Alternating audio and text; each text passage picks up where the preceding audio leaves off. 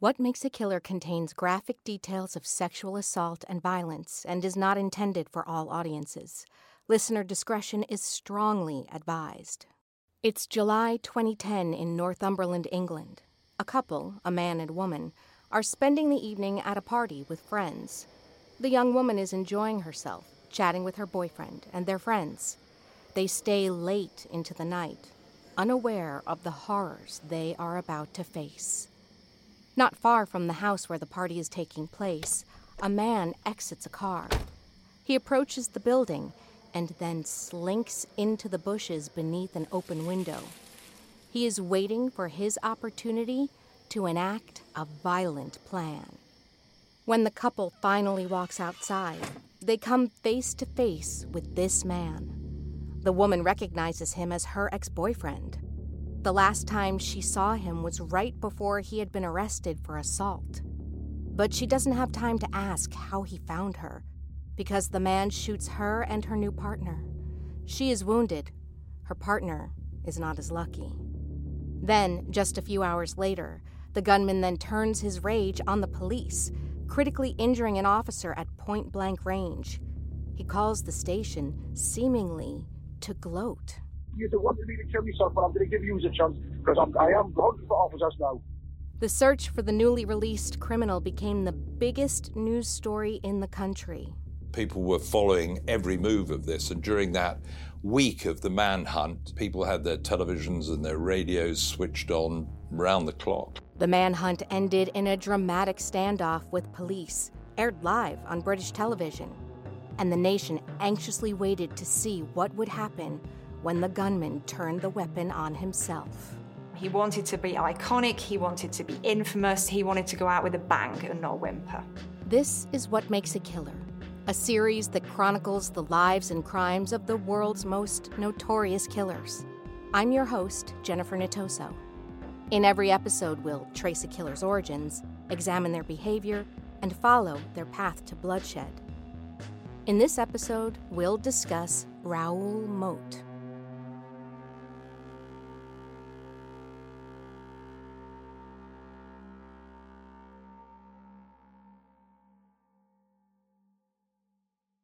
Raoul Moat was born on June 17, 1973, in Gateshead, in the northeast of England. Criminologist Dr. Elizabeth Yardley gives some more insight into Moat's childhood. He was raised largely by his grandmother. Um, his mother had some mental health issues, but she lived in the, the local area, so so he did have some contact with her. Um, but it wasn't anything really out of the ordinary. A, a lot of families have to cope with that kind of thing. During the 1970s and 80s, the northeast section of England was an area in economic decline. Many men in the area made their livings as shipbuilders or miners, but those jobs had begun to phase out. Employment in the area became scarce. It wasn't a particularly economically prosperous area, so it was always going to be a challenge for Moat to find his way in the world.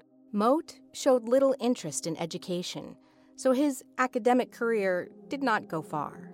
Instead, he found interest in advancing his physical strength.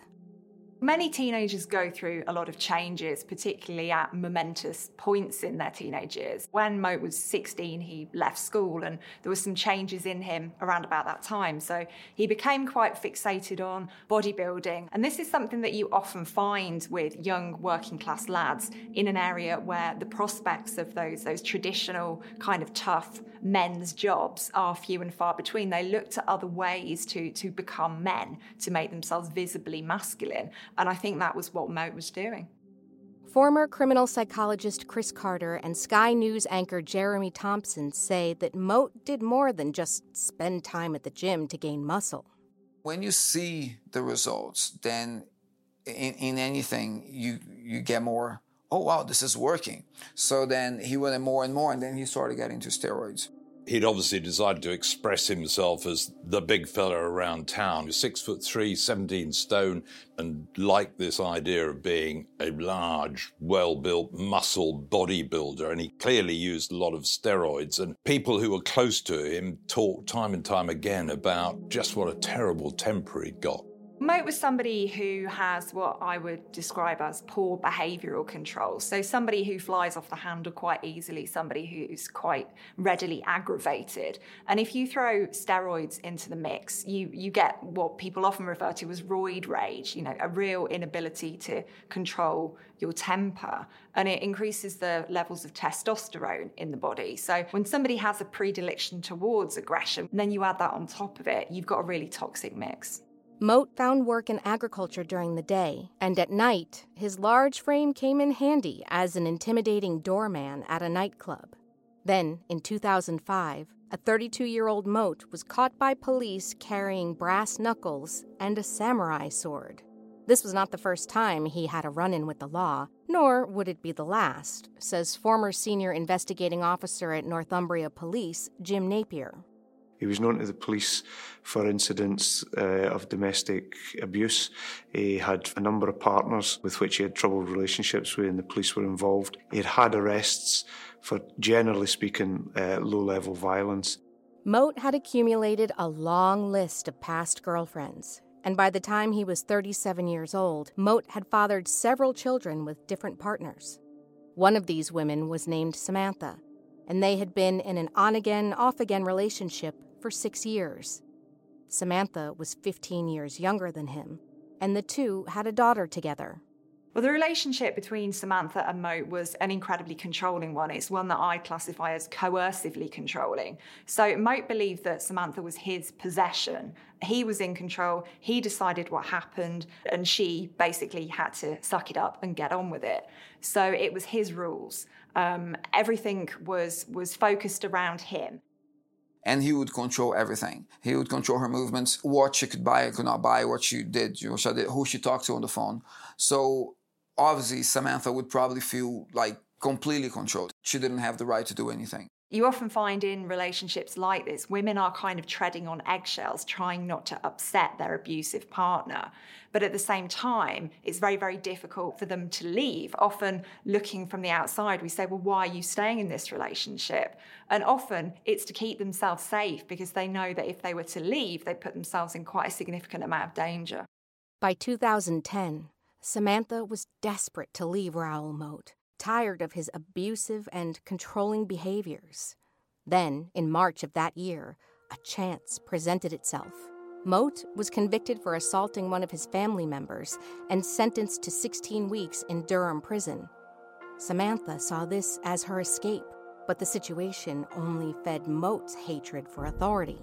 I am not a psychologist, but it was clear to me that Moat was a bit of a psychopath.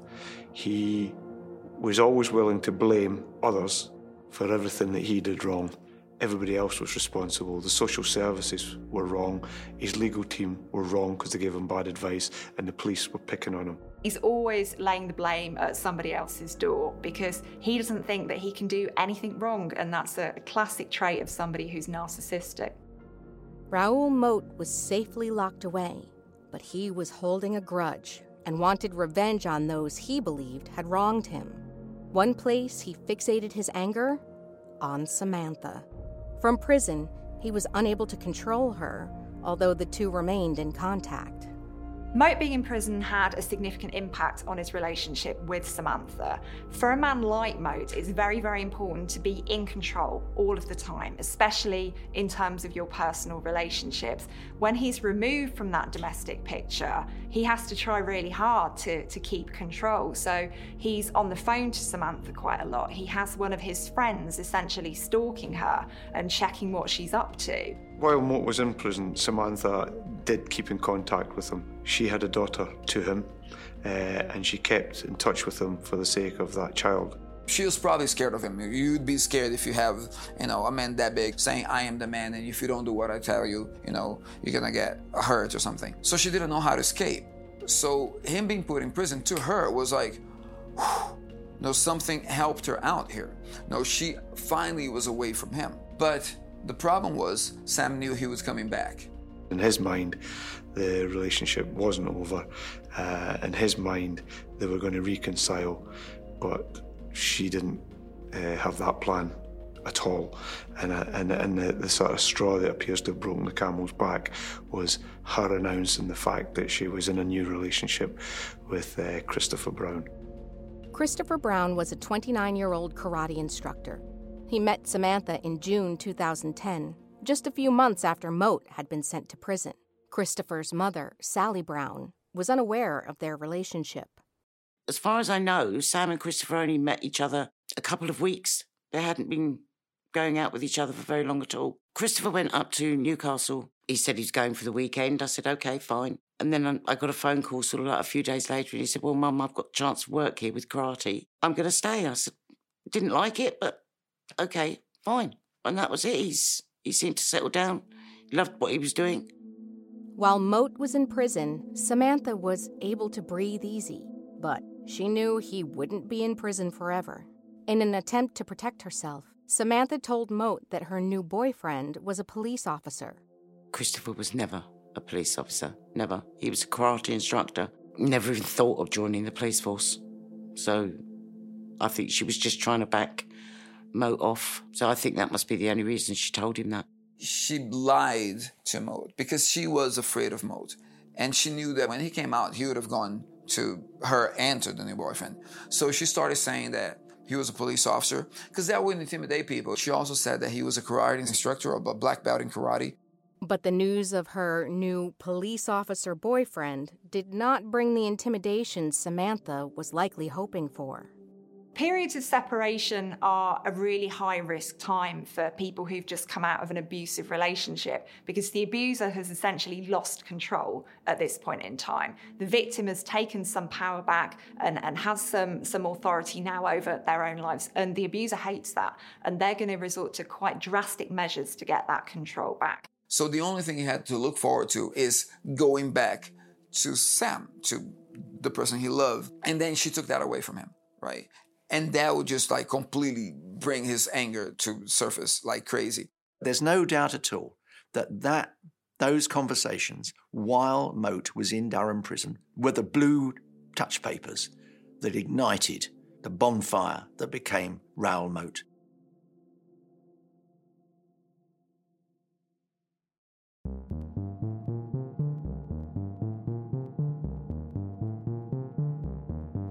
On Thursday, July 1st, 2010, Raoul Moat was released from prison after serving several months on assault charges. His now ex girlfriend had moved on to a new partner, but Moat believed he was entitled to Samantha.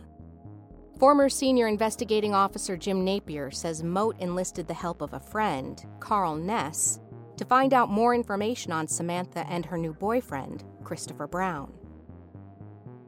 Moat started planning this while he was in prison. He recruited or he used Karl Ness to keep an eye on Samantha and do what is a, what we would call surveillance by watching her house, seeing who comes and goes, identifying vehicles, and try and identify who the new boyfriend was. In prison, Moat had decided he was going to kill Christopher Brown as soon as he was released, and he didn't waste any time acting on his plan. The way in which Moat planned this was quite meticulous. He took steps to try and identify the, the, the, the karate instructor, i.e., Christopher, by making phone calls to, to health centres, to karate clubs, to, um, to the extent that he actually drove around the routes that they took on the fatal night. Uh, they actually had a, a, a, a dry run, if you like, on the Thursday night. On Friday, July 2nd, Staff members at Durham Prison warned Northumbria police that Moat might pose a risk to Samantha. But unfortunately, the information wasn't taken seriously. Later that night, Karl Ness drove Moat to nearby Gateshead, where he had discovered that Samantha and Christopher would be attending a house party. Moat was dropped off quite near the address that Samantha and Christopher were visiting, and he was able to walk in there and hide himself uh, underneath the front window next to the front door, where he was able to listen because it was a July night, the window was open, it was warm. Criminologist Dr. Elizabeth Yardley adds He could hear people talking and, and saying things, and he picked up on things that were being said about him or things that he perceived to be about him. And he started texting his friend Ness and, and expressing his anger and frustration at what he was hearing this is going on, it's really annoying me. He's essentially venting. And this is something that you see narcissistic people do quite a lot. They want an audience for their complaints and their rants. They want validation. They want other people to agree with them and say, yeah, you're completely reasonable. Moat lay in wait outside the house. Around about 2.30 in the morning, Samantha and Christopher leave. And as they come out the front door, Moat stood up he was clearly armed with a gun, and, and pretty much without warning, he immediately shot Christopher. Christopher started trying to run away, and as he tried to run across the grass area, he was shot again, which was enough to make him fall. Moat then calmly walked over, reloaded his gun uh, in front of witnesses, and then shot him a third time, causing his death was nothing more than a cold and calculated assassination. In what amounted to a public execution, Moat used a sawed off shotgun to shoot Christopher Brown at point blank range. And to create maximum damage, Moat had loaded his shotgun with lead fishing weights. Former pathologist Dr. Stuart Hamilton explains the significance of that. They're bigger, they're heavier, they do more damage, they're going to make those discharges more lethal. Certainly, with a close range discharge of a shotgun, even with small pellets, you're going to get a large mass going into the body that's going to lacerate major organs, major blood vessels, very likely to be fatal. Christopher had no chance of survival. Somehow, amid the chaos, Samantha had managed to run back inside the house in an attempt to protect herself. After he'd shot Chris, he then turned round and walked towards the house that they'd been in. He could clearly see that Samantha was in the sitting room there, and he fired a shot at Samantha, which went through the window and struck her in the abdomen, causing her some critical injuries. So he fatally wounded one victim, he'd critically injured a second victim, and then he calmly walked away from the scene. Moat had no idea whether he'd killed Samantha or not, but he didn't care to check. After firing into the house, Moat casually walked away from the horrible scene, weapon still in hand. Well, most people, when they commit a murder, they are absolutely horrified at what they've done. They can't quite believe that the magnitude of it. They often go into a state of, of shock and, and literally don't know what they're doing afterwards. But Moat was very calm, he was very calculated. He phoned his friend, he said, I'm full of beans. And the reason for that was because he thought he'd restored the natural order of things. He felt entitled to carry out those shootings. For him, it seemed to have been a bit like mission accomplished and and he, and he seemed quite calm and pleased with himself. But the calm he was feeling didn't last. Moat had killed Christopher Brown and critically injured Samantha in front of multiple witnesses, most of whom recognized him. The police were immediately on the hunt for the 37 year old man. And Moat had already left the police a strange piece of evidence. Earlier that day, Moat had given a letter to a friend to deliver to detectives. It warned the police that they would pay for what they've done. He had a 49 page letter that he'd written outlining his complaints about various things. And you often see this with people who are narcissistic. When they have a complaint, when they're angry about something, it's not enough for them to just make a concise statement and, and sum it up neatly. They will go on and on and on. In the letters, Moat wrote, They've hunted me for years. Now it's my turn. The public need not fear me, but the police should, as I won't stop till I am dead. They took it all from me my kids, my freedom, house, then Sam. Where could I go from there? And in these these statements and, and, these letters, they'll be saying, you know, this is this is all about victimizing me. I'm the victim here. Everybody's out to get me. And it goes on. It's embellished, it's exaggerated. He's a classic narcissist.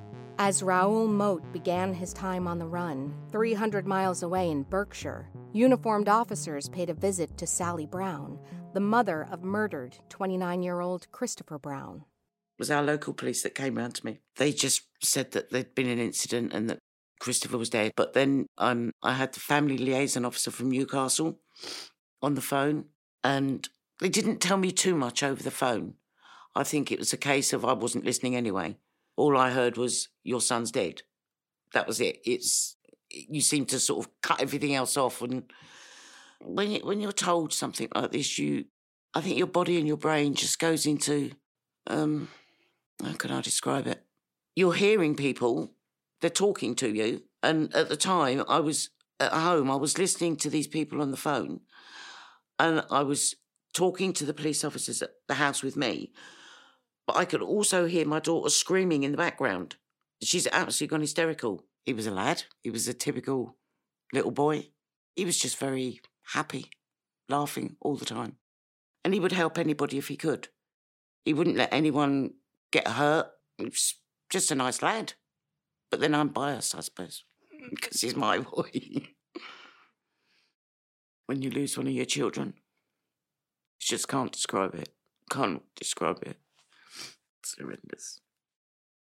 While the Brown family mourned, Raoul Moat was still at large.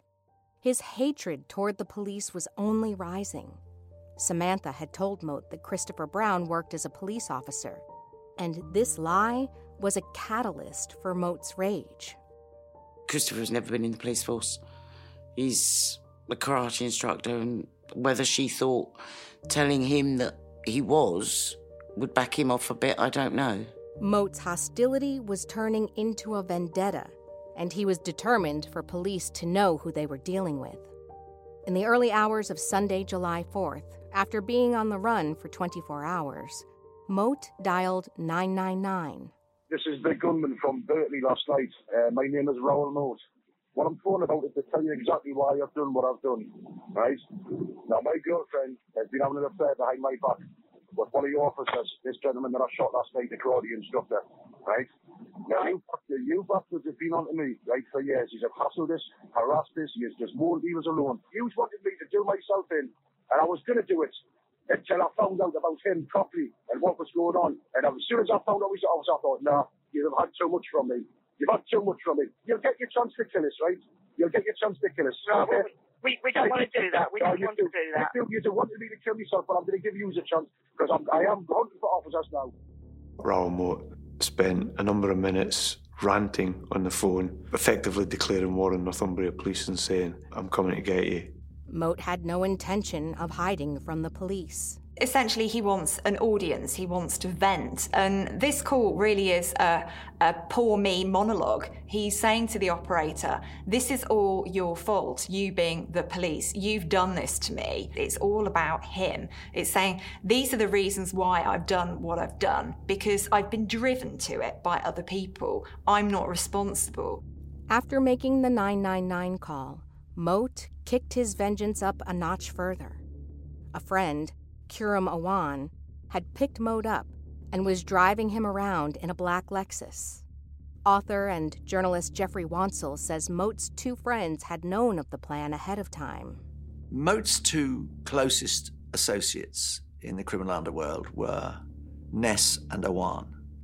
They assisted him the moment that he left Durham prison Awan was helping Moat carry out the second part of his plan, actively hunting for police officers. Then, just 12 minutes after making his threatening call to police, Moat spotted a police car sitting at a roundabout in the Denton area. Inside was a 42 year old husband and father of two, Police Constable David Rathband. Moats approached the car from behind, tapped on the passenger window, and David turned. And as soon as he turned, Moat shot once through the window, which hit David right in the middle of the face. He fell into the foot compartment of his car. Moat shot PC Rathband twice before walking away from the scene. Former criminal psychologist Chris Carter says it was lucky Moat did not end up coming across any other officers that day. Moat was on the anger rampage. If he had passed another police officer on a motorcycle, he probably would have stopped and shot him as well. If there was a police officer in the shop, he probably would shoot him as well. It's because he only found one. If he had found more, he would have shot more. Moat viewed the shooting as a personal victory. When Raoul Moat shot PC David Rathband, it, it, signified a real escalation in his offending. This wasn't just about Raoul Moat and people who had annoyed him. Miraculously, David Rathband was not killed in the attack, but he would never see again. Forensic pathologist Dr. Stuart Hamilton gives more insight into how shocking it is that Rathband was not killed in the attack. As a forensic pathologist, if you're told somebody has been shot at very close range in the face with a shotgun, you're expecting to perform an autopsy. That person is almost certainly dead. I think it's almost miraculous that David Rathband survived what happened to him. You can see from the x rays the number of little pellets in him. Any one of those could easily have gone and struck something utterly vital and killed him. He was being shot in the face. Then Moat made another 999 call. He was determined to make sure the police knew it was him who had shot the officer. Within maybe an hour of that incident, Moat basically asked Northumbria Police, Do you believe me now? I've just downed one of you guys, and just remind colleagues in Northumbria that I'm coming to get you. And that was a big, big game, game changer in this manhunt.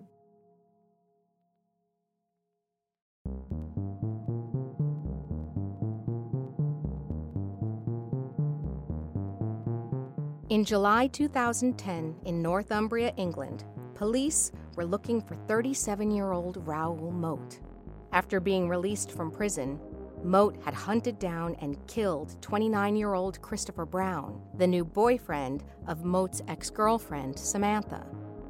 Moat also shot and injured Samantha before shooting and injuring police constable David Rathband.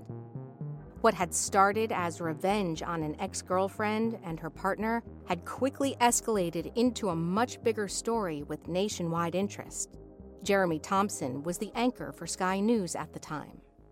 Within 24 hours, policeman David Rathband had been shot in the face, a rare occurrence for a policeman to be shot in Britain that really ramped up the story. The media poured into the Northeast very quickly. It became an unprecedented manhunt over that long, hot July week up in the Northeast of England. And the media interest was intense. People had their televisions and their radios switched on round the clock. And the Brown family was watching as well. Sally Brown was unable to escape the image of her son's killer. I I couldn't turn the news on because every time something came up about it, it was always Raoul Moat's photo that they were showing because he was the one that was on the run and what have you. But I just, even afterwards, I said to the police once that it seems as though Christopher was a number put under the carpet. With his behavior becoming increasingly erratic, the authorities were warning the public not to approach Moat. Criminologist Dr. Elizabeth Yardley says why this warning was issued. This wasn't just about Raoul Moat and his personal issues with his relationships. This represented a real risk to the public. So the scale of this case now was, was incredibly significant. Former senior investigating officer Jim Napier and Jeremy Thompson say that the manhunt for Moat was like none the public had seen before. It was an operation that was supported by police forces from across the country, colleagues from London, Liverpool, Manchester. There was equipment sent from Northern Ireland. There was a huge response to this because day to day policing had to continue in the Northumbria police area. They had to be there in numbers and they had to have the right equipment. They had to be armed it was on an epic scale. They had not only got 160 armed officers, but also they'd got special armored vehicles. They'd got specially trained tracker dogs. They'd got helicopters up. And they'd even got an RAF jet up there running reconnaissance missions over that whole area. It was an extraordinary reaction to what they knew at the time to be perhaps no more than one man with a gun on the loose. But after shooting and blinding P.C. Rathband at point blank range on Sunday, July 4th, Moat dropped off the radar. Two shooting incidents in 24 hours and then gone. No more phone calls, no more messages. he just vanished into thin air. We did not know where he was. He had come down, caused all that damage, and then disappeared. Moat was nowhere to be found until Monday, July 5th. He posted on his Facebook page, I've lost everything. Watch and see what happens. Police appealed to the gunman to turn himself in, but Moat declined and remained armed and extremely dangerous within the community. On July 6th, the black Lexus Moat had been in when he shot PC Rathband was found abandoned in the small town of Rothbury, 30 miles north of Newcastle. Police set up a two mile exclusion zone and urged residents to stay indoors. The hunt suddenly started to focus on a very pretty market town called Rothbury. Presumably, Moat knew pretty well and felt that he could steer clear of the police around there and whatever game he had in mind, whatever he was doing to taunt the police at the time or to evade the police, he felt it was his best bet. There was still no sign of Moat, but police had found an abandoned campsite in Rothbury, along with a voice recorder with files of Moat bemoaning how unhappy he was with the media reports about his private life. He also made threats to the general public unless the stories stopped.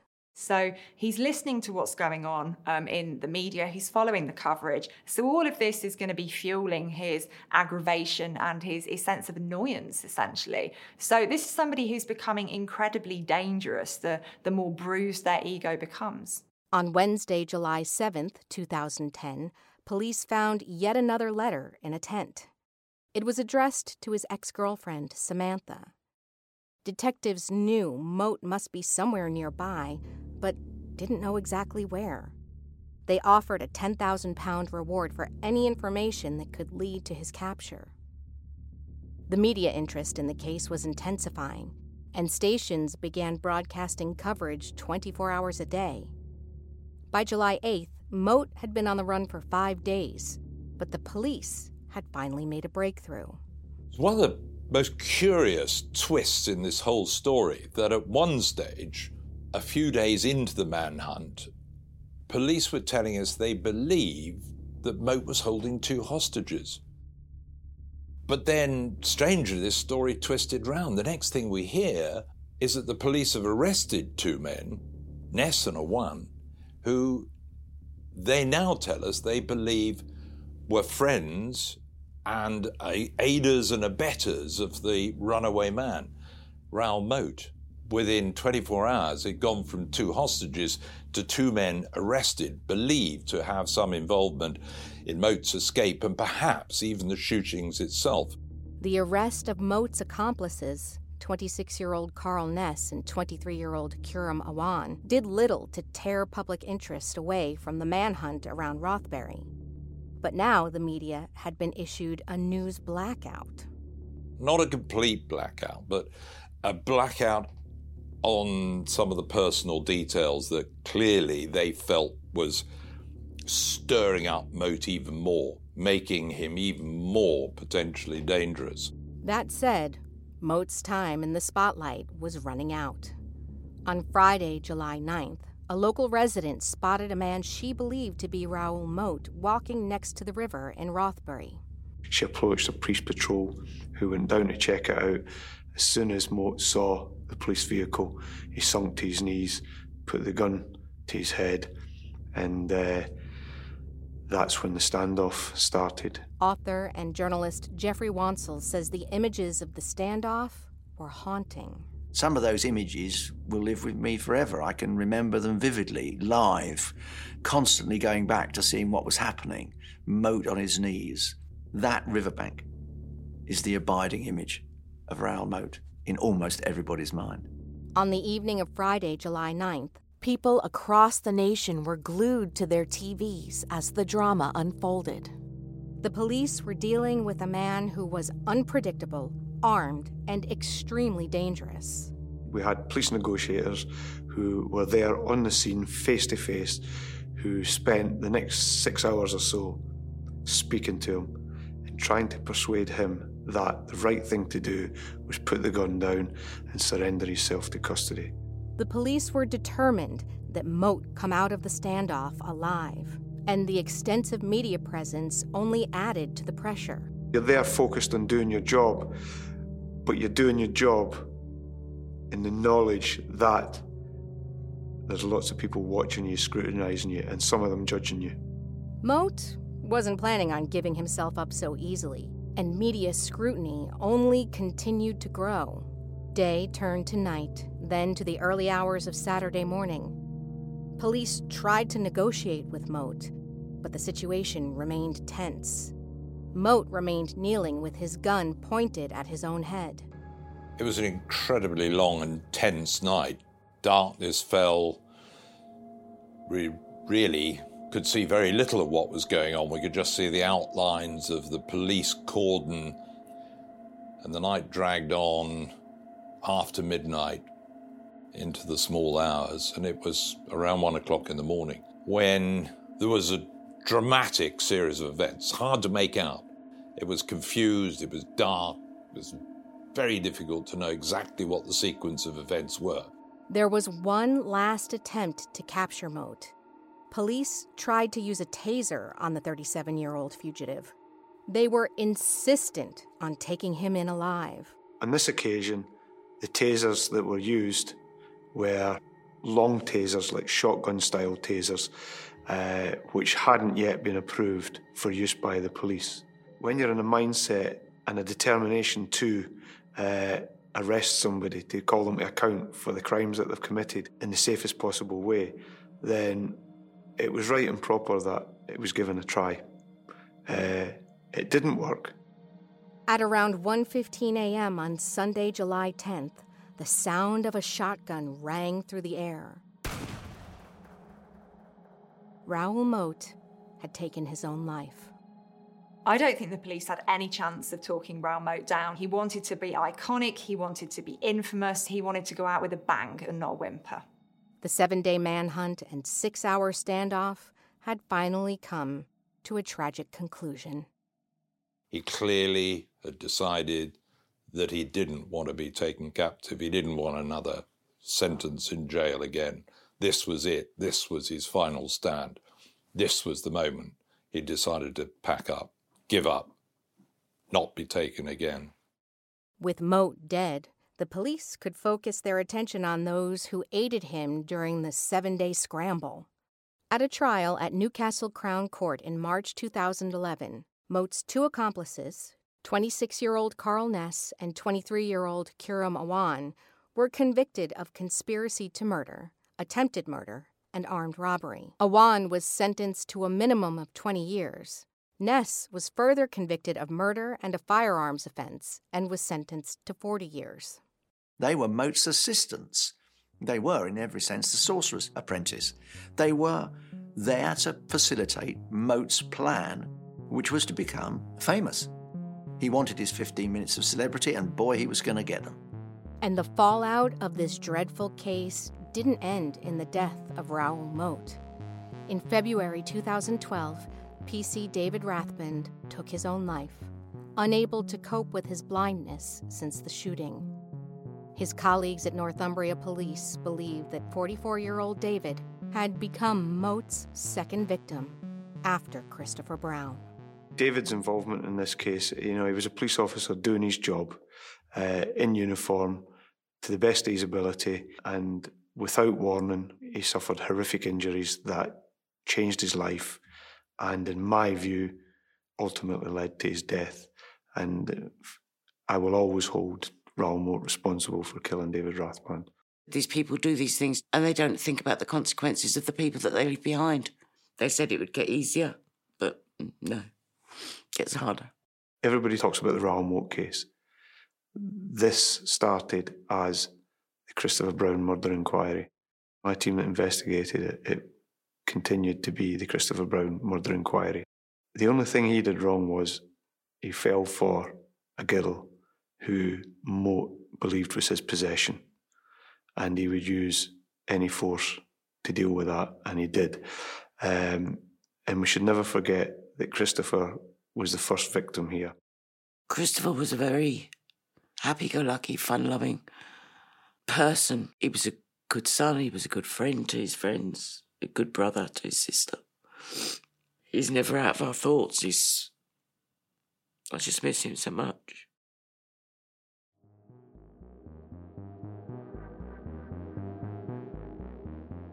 What Makes a Killer is an Audio Boom original series in production with Woodcut Media and hosted by me, Jennifer Natoso.